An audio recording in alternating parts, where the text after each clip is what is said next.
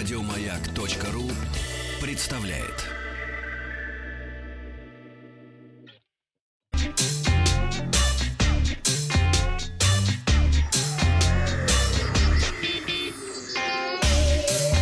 Страна транзистория.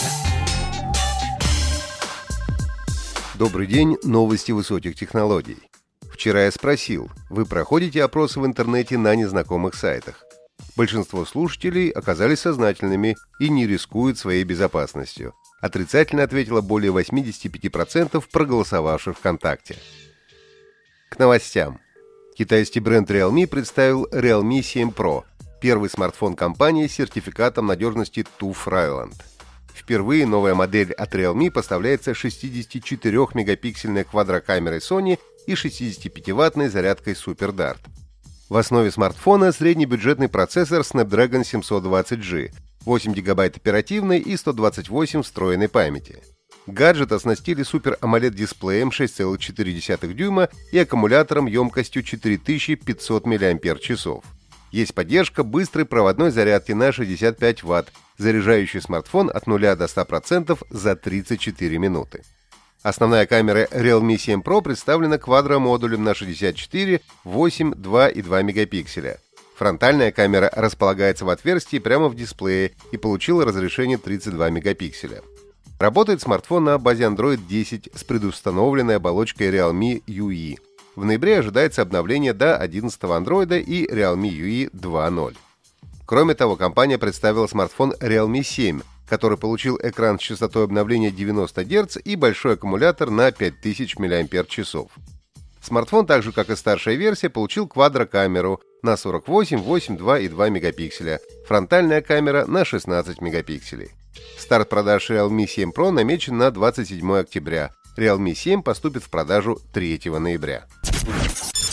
Компания Oppo провела презентацию новых продуктов под названием «Еще один шаг», на которой представила беспроводные наушники с системой шумоподавления Oppo Enco X, смарт-часы Oppo Watch RX, а также первые модели телевизоров Oppo TV S1 и Oppo TV R1.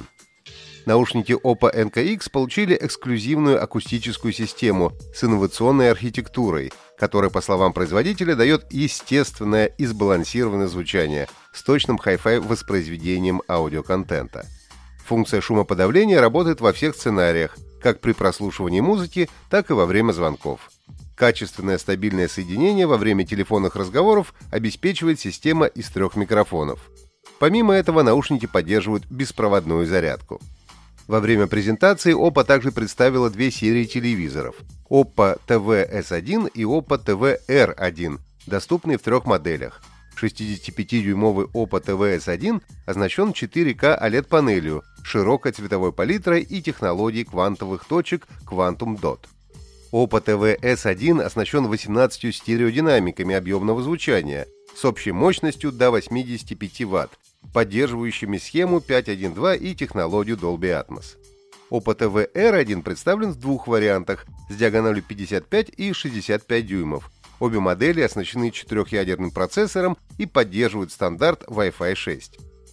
Помимо телевизоров, компания представила Oppo Watch RX. Это первые смарт-часы Oppo с круглым экраном и обновленной операционной системой ColorOS Watch 1.5. Пользователям будут доступны новые спортивные режимы и множество приложений для различных повседневных сценариев. В будущем Oppo сосредоточится на трех направлениях применения умных устройств – развлечения, бытовая техника и мебель и спорт и здоровье, и будет постепенно наращивать продуктовую линейку. Компания Viva объявила о подписании четырехлетнего соглашения с Союзом Европейских футбольных ассоциаций, согласно которому компания становится официальным партнером Евро-2020 и Евро-2024, а также эксклюзивным поставщиком смартфонов на чемпионат Европы по футболу до 2024 года. Компания также объявила о выходе на европейский рынок, которому предшествовало проведение масштабного исследования с опросом 9 тысяч человек по всей Европе, позволившего лучше понять потребности европейской аудитории.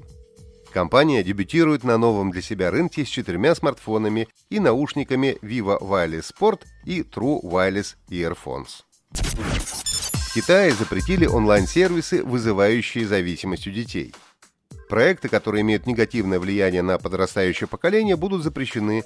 Соответствующее обновление в законодательство уже принято и вступает в силу с 1 июня 2021 года.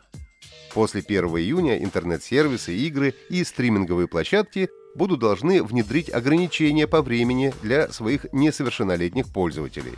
Также обновленный закон обяжет разработчиков обеспечить защиту от кибербуллинга. Надо отметить, что новые правила могут повлиять не только на сервисы, созданные для использования внутри Китая, но и на представленные на глобальном рынке, в случае, если были созданы китайскими разработчиками. Опрос ВКонтакте.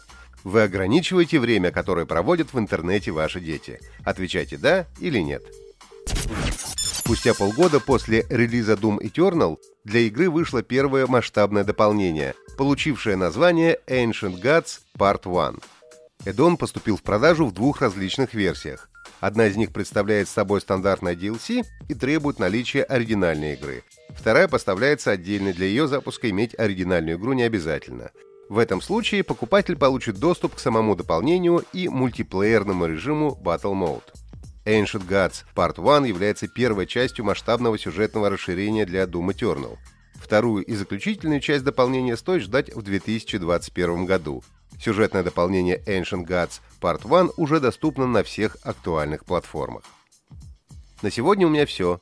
Подписывайтесь на подкаст Транзистории на сайте Маяка и оставляйте свои комментарии в Apple Podcast. Еще больше подкастов на радиомаяк.ру.